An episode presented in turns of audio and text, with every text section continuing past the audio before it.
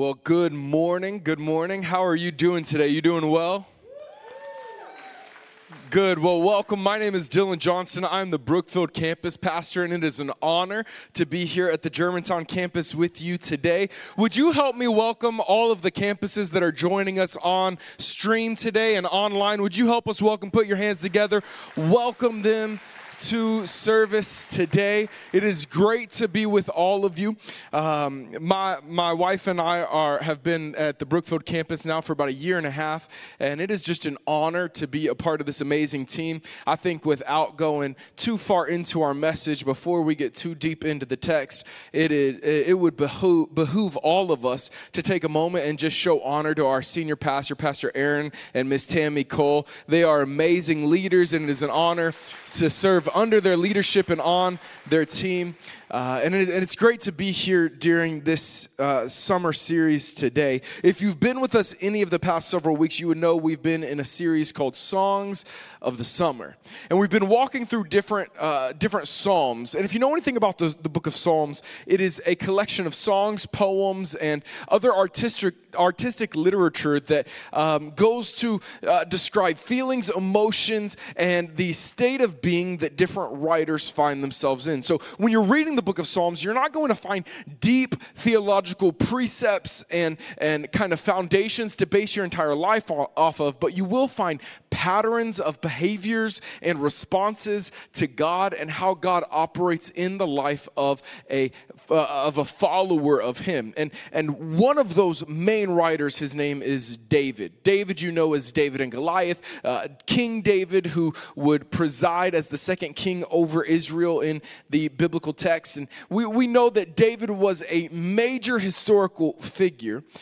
And yet, David is also someone that had some major high highs and some major low lows. Some of you may be able to empathize with that today. In fact, in Psalm chapter 40, where we're going to be spending our time, my hope is that as we read uh, through these few verses, you will, uh, you will perhaps uh, be enlightened as well as um, see how David operates in one of these difficult times, and then you will be able to navigate through your difficult times as well. Psalm chapter 40, beginning in verse 1, David writes this I waited patiently.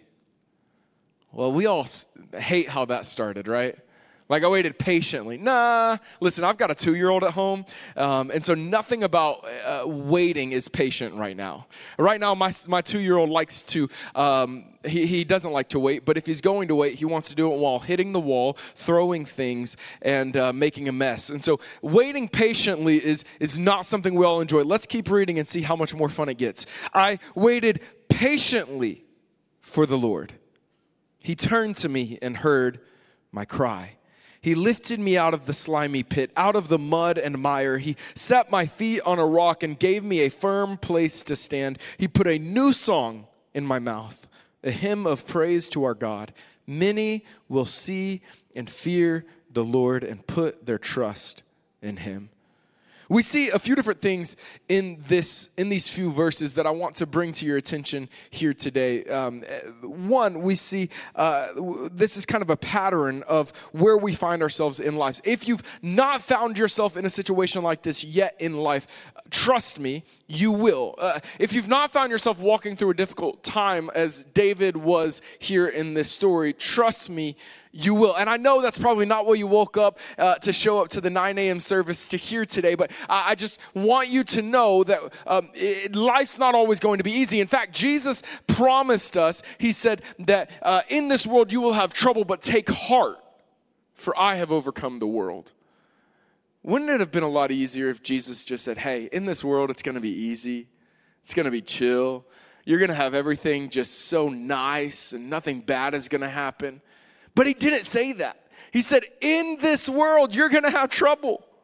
Talk to anyone that's been uh, in, in this life long enough. They have had trouble. But as a Christ follower, as a God fearing individual, guess what? You can take heart, for he has overcome the world. And I think we can take a few lessons, a few, um, a, a, few kind of maybe tips from the life of David here in Psalm 40, verses 1 through 3. Uh, a few things we see. We see the king's pit, the king's cry, the king's patience, the king's rescue, the king's song, and the king's influence. David is a man after God's own heart. So let's see if we can make his pattern part of our life. The first thing we see is that David is in the pits. He's in the pits. And, and I want you just to, to look and see kind of what I, I began to see as I dove into what it meant uh, and, and kind of how he wrote about the pit he was in. He said he's in mud and mire, and it was in a slimy pit. I, I looked this up in um, different versions of the Bible. One version translates it into destruction. Another version translates the slimy pit into horrible. Another one translates it in, translates it into desolate. And, and, and over and over and over, it, it's just terrible negative circumstances of a pit that he finds himself in. And when you begin to dive into it a little bit more, it, you begin to see that um, this word used in other areas of the Bible, uh, it, it, describes a, a situation that has roaring waves. There's um, tumultuous kind of kind of uh, to, tempestuous waters. There's uh, it's a, it's like a storm is going on in that situation. And when you combine that with the usual meaning of pit, which is a deep dark kind of well or cistern that you can fall into and you find yourself in. You, get this image that's striking. Just for just to help. Uh, be reminded, David is not giving us a literal place he's finding himself in right he's not trying to describe to you an actuality of this this position he's in rather he's trying to give you an image a picture. It's artistic writing. It's he's he's writing and, and he's he's combining these these tumultuous waves with this pit this cistern that he finds himself in. And it's as if david had fallen into a deep dark well and plunged not into a clean placid pool that is there at the bottom of the well but instead a roaring storm. Not, uh, and, and while it's roaring and it's crazy it's also dark all around him at the same time that, alongside the picture of mire and mud, it, it, doesn't seem like they go together. And yet, there's a couple references in the Bible that I think will help us to understand the pit which David uh, describes here. In, in Jeremiah 38, verse 6, it says, So they took Jeremiah and cast him into the cistern, and there was no water in the cistern, but only mire. And Jeremiah sank in the mire. Another time David wrote about a pit just like this one in Psalm chapter 40 was in Psalm 69, verse 1 and 2. And he writes, Save me, O God, for the waters have come up to my soul. I have sunk in deep mire, and there is no foothold. I have come into deep waters, and a flood overflows me. So, so then imagine you you, you fall into this pit, you're there in this situation, and every time you try to get out and you try to navigate your way out of this pit, you only sink further and further and further into the pit, and it overwhelms you. And he, he writes in Psalm 69 that the waters rush up to his soul, and so it's as if every little breath you can get is worth a million dollars. And some of you, know all too well what that pit feels like.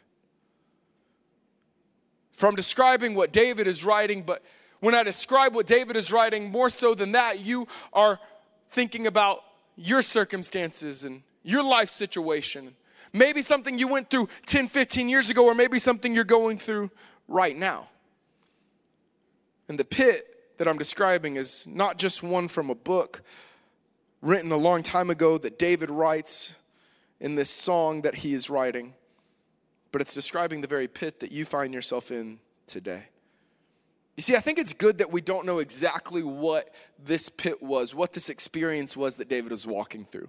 It, it, makes it easier to see ourselves in the same pit with the king. Because we don't have the exact reason that he's there, we, we don't know the exact circumstances that led him to this point, we can relate.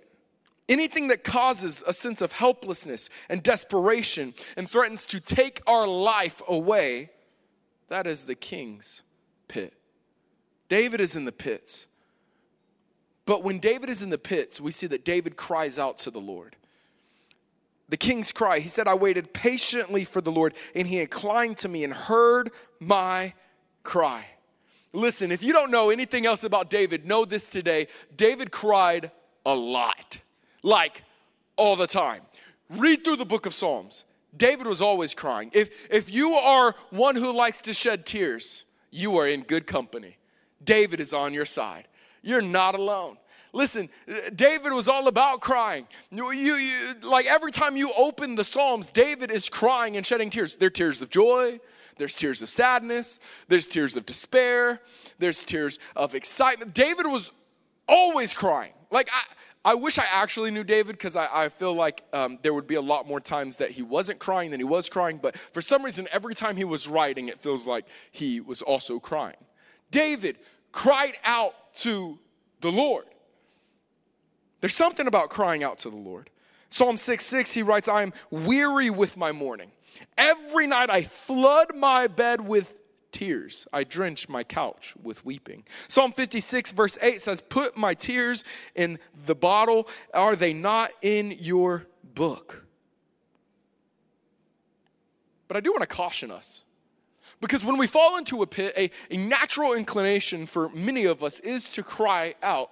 And yet, I think it's imperative that we make note that we must cry out not to just anyone or anything, but it's important that we cry out to God. You see, our, our, our, world and our society has made a huge push over the last several years to cry out or to talk or to discuss or to get help. And I'm all for that. Go seek help, go talk to people, find people that uh, you can surround yourself with, get in biblical community, get in small groups, do all of those things. But cry out to the Lord. Cry out to the Lord. Uh, David cried out to the Lord. Psalm 118, verse 8 and 9 says, It is better to take refuge in the Lord than to trust in man. It is better to take refuge in the Lord than to take trust in princes. Therefore, when you are in a pit, do not cry out just to anybody or anything. Cry out to God.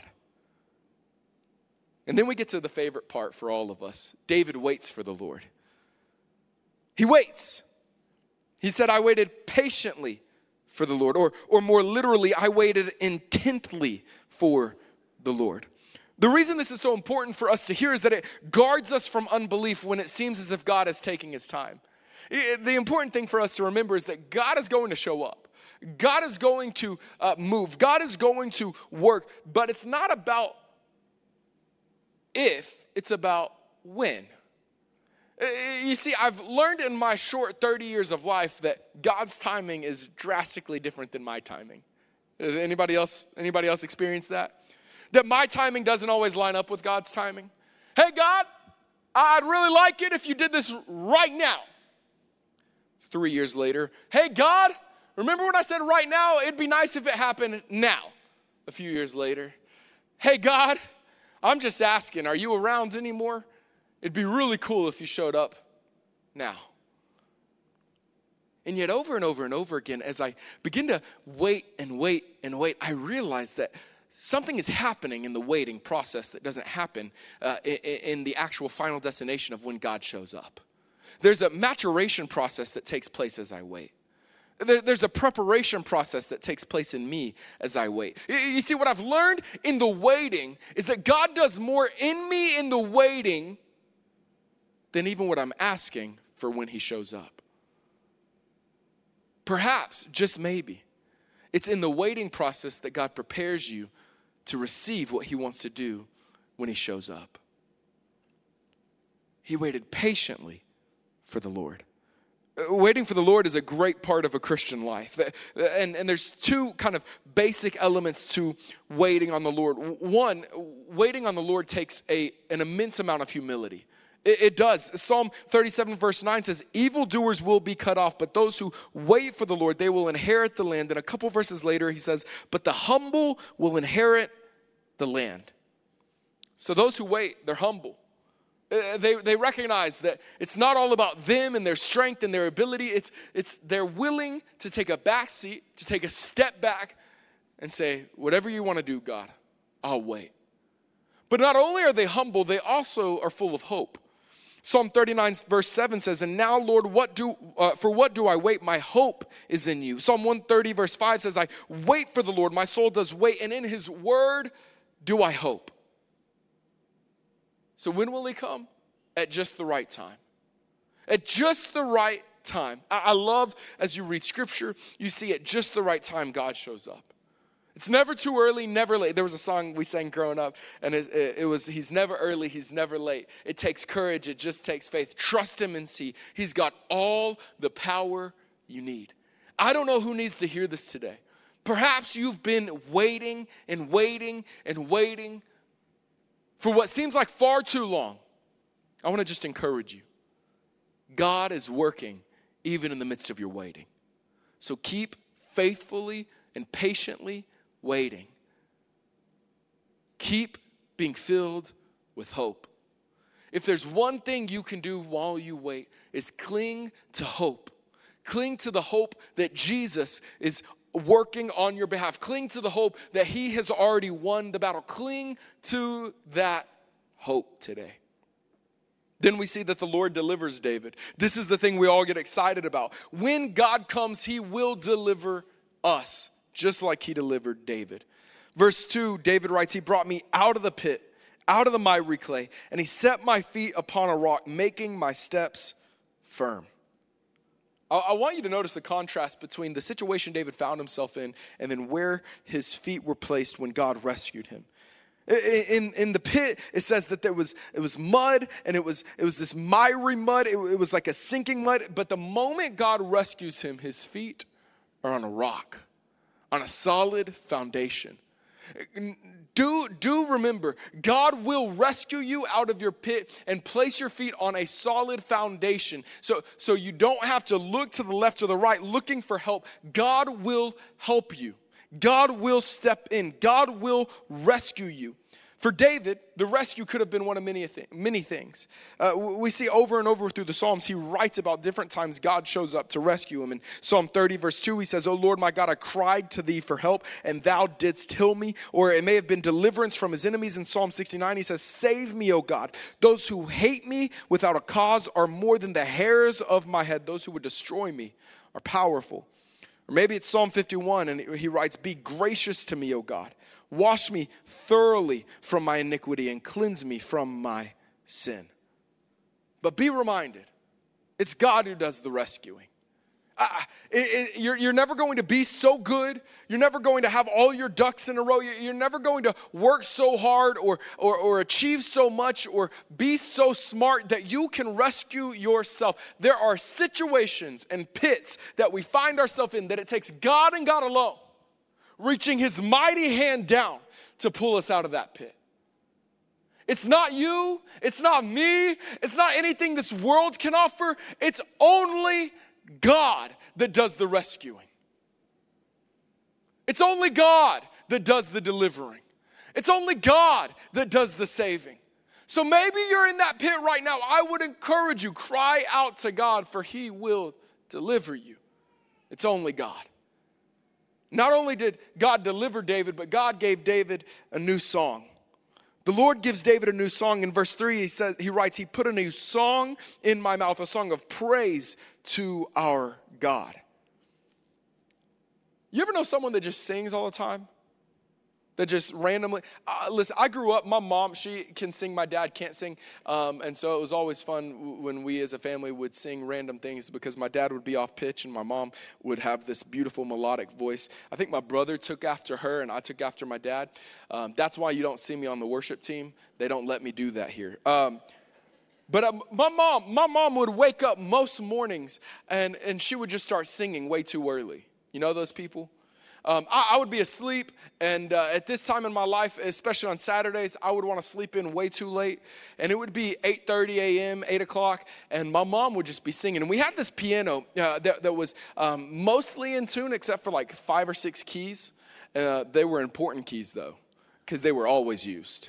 And so my mom would sometimes sit down at that piano in the living room and she would start playing. And uh, the dissonance caused by two of the keys that should have made a beautiful noise caused this, um, this reverberation throughout the house that uh, shook me awake. And then I would hear her voice singing. And she's got a great voice, a beautiful voice. But at 8 a.m. in the morning, um, I, I hated it, right? Like I wanted, I wanted to punch the pillow. I, I, wanted to throw something at the wall. Like I hated the fact that she was singing in the morning. But there was something in her that was just grateful. There was something in her that was just happy and joyous. There's something in her that, that was just overflowing with that emotion and that feeling. And she started her day often by singing praise. And though I didn't get it when I was 8, 10, 12, 15 years old, I, I, I kind of get it now. I wake up and uh, granted, I, I, don't sing. My wife would hate me for that, but the song of my heart begins to flow, and I, I, I thank God. Hey, God, I, I'm so thankful. So thankful for another day. I'm so thankful that baby in that bassinet actually slept six or seven hours straight without waking me up, right? That's something to be thankful for. You got to find little things to be thankful for. I'm so thankful that my son in his room, that, that you have blessed him and anointed him and called him. I'm so thankful that um, in, in a, just a few years, he's going to be able to make a decision to follow Jesus. I'm so thankful that, that, that, that you have provided for my family. I'm so thankful that you have given us this. I'm, to, I'm so thankful that, do you understand that when you get a song in your heart, it doesn't necessarily have to be a beautiful song for you to sing for others. Uh, some of us just need to sing to God and God alone um, and, and not for others to hear. But but, but when you have a song in your heart, it's rejoicing about what God has done in you. This is why when we come together and we sing, it's not just some cute Christian karaoke that we do, right? Uh, listen, I'm just gonna be real with you. If you want to participate in Christian karaoke, you can do so from the comfort of your home. That is not why we sing. If that's what you think we're doing, you're wrong. No, no, no. We are joining our voices together to sing a song of praise, to sing a song of worship, to sing a song of celebration, to say, Look how good God is. Look how great He is. And even if my circumstances or that which surrounds me in the moment doesn't seem like this is what I should be singing about, it seems like it should be negative, I will sing praise in the midst of the storm. I will continue to worship. I will continue. That's why I love that's why I love the music that Life Church Music produces. That's why I love listening to worship music because I know, I know the soundtrack of my heart is one that can determine the next steps and the follow and, and, how my life plays out. The soundtrack of your life, the worship of your life, the praise of your life can largely determine how your steps are ordered. The Lord gives David a new song to sing. When was the last time the Lord gave you a song to sing? Again, not a literal song, but a, song to sing. Or, or, or, better yet, better yet, this. Uh, when's the last time you allowed the perspective on life that you currently have to be something worth singing about? Perhaps the reason you don't have a song to sing is not simply because God hasn't been giving you something to sing about, but it's simply because you haven't been recognizing what God has already put in front of you. The Lord gives David a new song to sing. There's reason to rejoice. The question is not, do we have a reason to sing? The question is, will you sing the song of rejoicing even when trials abound? The last step, the last thing we see um, in this is that others see and are saved. Others see the rejoicing and the song of David and are saved. Notice that it says this in Psalm 40, verse 3. He put a new song in my mouth, a hymn of praise to our God. Many will see and fear the Lord and put their trust in him. You ever thought about when we come together to sing songs of praise, it's not just about you? Perhaps there's someone in the room that you never talked to, you've never looked at, you've never thought about, that is going through a trial, that needs to see you singing a song of praise. You ever thought about that? You ever thought about how strong and how amazing your testimony of God's goodness and grace in your life is? That when you, in the midst of your trials or right after coming out of your trials or sitting over here and you're singing praise to God, someone on this side of the room who's going through a difficulty, who's going through a struggle, who's in the pit of life in that moment, looks over and sees you praising. And they only know just a, a blurb, a, a, little facet of your story, but they see you worshiping and they see you singing and they see you lifting your hands and they see you engage. Do you know what that does to the person that's in the pit? Hope. Hope arises. To the person that's waiting patiently, who has felt like the waves of life have begun to overtake them, but they continue to cry out to God when they look over and see you faithfully worshiping and following God, it reminds them hey, I can keep trusting, I can keep following, I can keep believing. So maybe you're not in the pit today. Maybe you were rescued from the pit a long time ago. It's been years and years and years since you've been in a pit in life.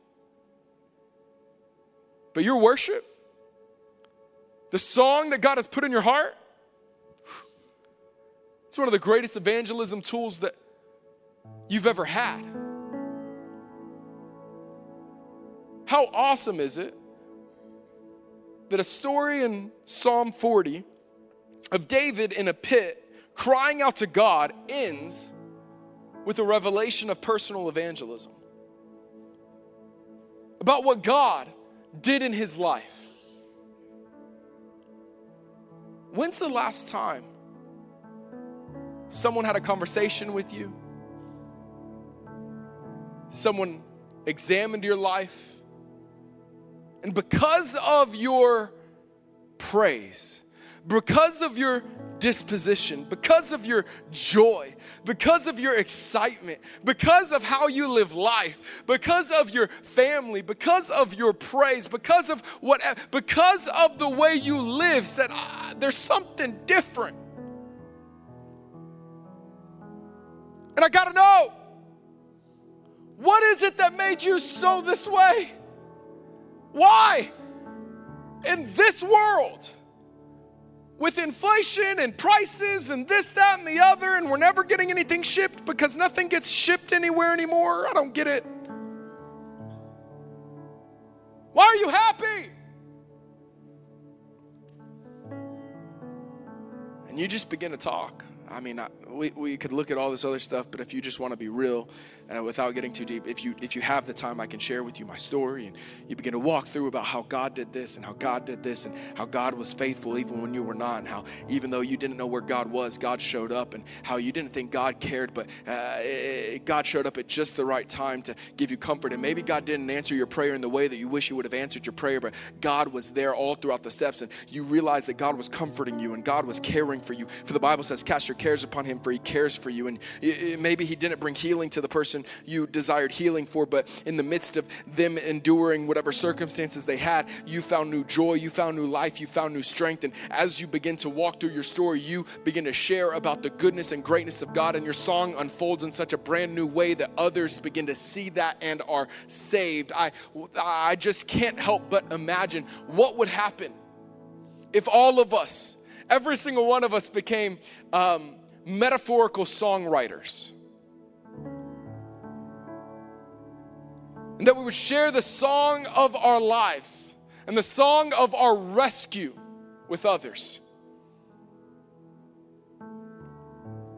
I think other people would begin to see and they'd begin to see our lives, and contrary to human nature, they would see that we are humble in distress and we've never lost hope and we banked on God. And it was in the middle of banking on God and never losing hope that God delivered us and we gave God the glory. I think people would begin to see us as people that are real and genuine and authentic. And uh, there's, there's, uh, these are things that ring true in, in, in, the human heart, regardless of whether you were a Christ follower or not. And they, they'd begin to see in our lives there's a conviction and something that we hold to, even when everything around us seems uh, crazy and seems out of whack, that, that, that we're holding on to these convictions in our lives. And they would, they would begin to realize that maybe there's something bigger and better and greater than just us and the end of our own power. And, and then they begin to, to wonder hey, I, I wonder if I had what they had. And I, I believed the way they believed, and my life looked the way their lives looked. And then they slowly but surely turned their hearts towards God and they put their trust in Him and they have this new fear, this reverence, this awe of who God is, and they operate in a new manner. And, and it all started because of the way in which you lived your life, quote unquote, sang your song after being rescued from the pit of destruction. I got a chance to talk to some of our students that were uh, on an inner city missions trip in Milwaukee uh, just a few weeks ago. And um, in the message to those students that I'd prepared, uh, we talked about the personal testimony that we all have before Jesus, how we met Jesus, and what our lives look like now after Jesus. It's never really after Jesus, but it's after that encounter where your life has radically been changed by Him. And I made this statement to our students, and I, I want to share it with you today, but I really do believe this is true that the radically rescued rescue radically. The radically rescued rescue radically. And for those of you that you've seen God do amazing things in your life, you, you get this.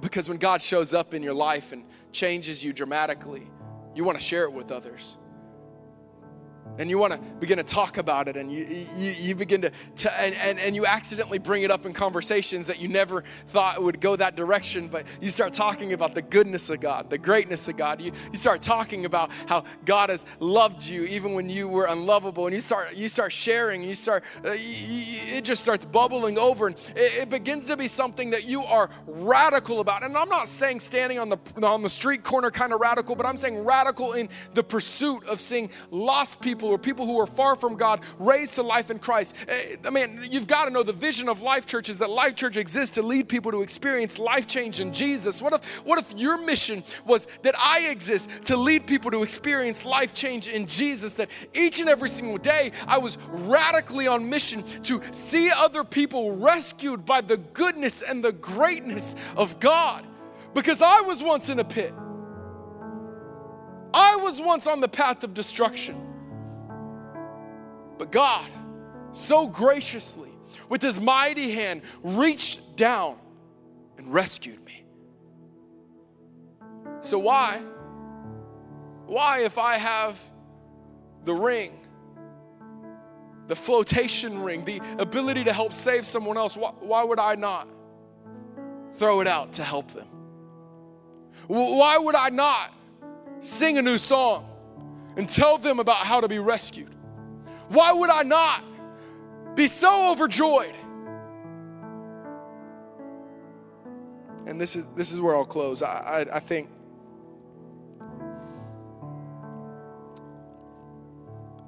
I think it's easy right after we've been rescued to be super passionate uh, about the new song and sharing our rescue story with others and and bringing others in and letting them know further out we get from being rescued, I, have noticed, I've, I've observed, oftentimes our passion, our joy, and our excitement about the rescuing process begins to dwindle or take a back seat to the rest of our lives. We get busy. We're all busy, right? We're all tired. We, we never sleep enough. How are you doing? Tired. Yeah, we get it. We all are. How are you? Busy. You know, long hours, it's work. We all, we're all there. And the longer we get away from the moment of rescue and the moment of new joy and a new song in our hearts, that can, our excitement can dwindle of sharing that with others. But full circle, we're to operate in a mode of rescue in our everyday lives. That we're constantly engaging in life with other people.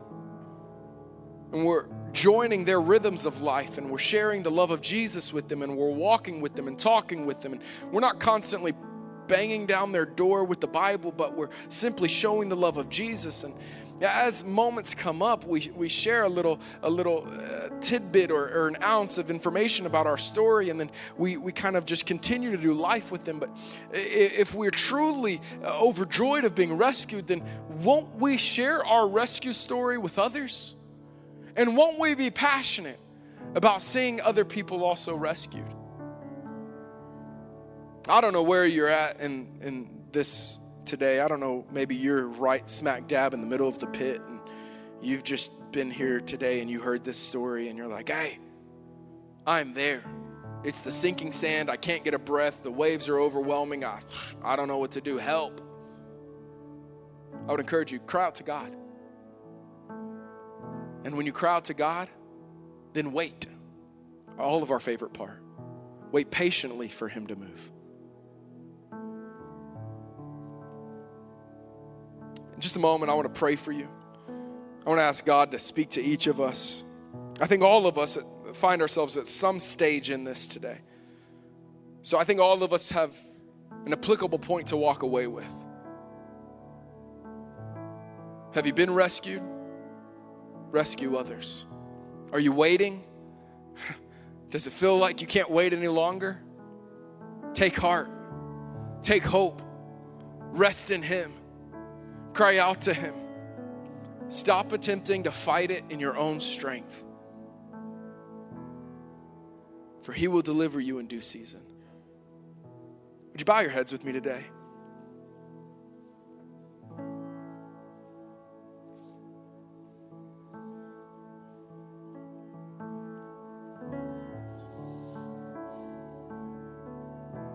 Lord, I thank you I thank you that you rescue us. That when we find ourselves in the pit of destruction and the pit of despair, you're not this absent father that isn't around or isn't there or doesn't care, but Lord, you do care. And you are near that, that, that, you're hearing us, that you're listening, that you are there by our side, and you are working even in ways that we don't recognize. You are at work. So, Lord, I pray for the person who's been in the pit for a season, maybe a few seasons. I pray that you would give them renewed patience, renewed strength, an ability to trust in you again. Bring alongside them the right people to renew their hope and enable them to remain humble as they wait. Lord, help us to be people who cry out to you, not, not, not that cries out to this world or bangs the table about what's right or wrong with this world, but Lord, help us to be people that cry out to you, that, uh, that, that are reminded that you alone can change and bring healing and hope again.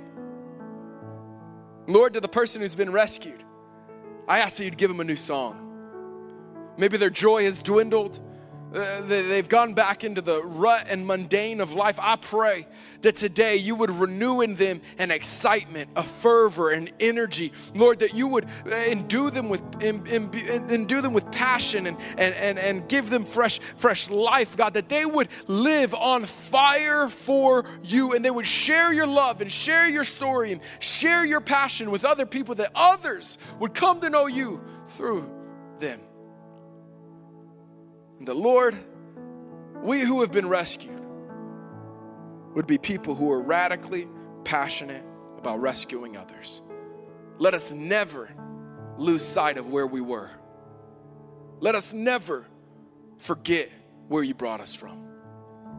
Let us always be reminded of what you did for us. Lord, we love you. We thank you. We give you all glory and honor and praise. In Jesus' name.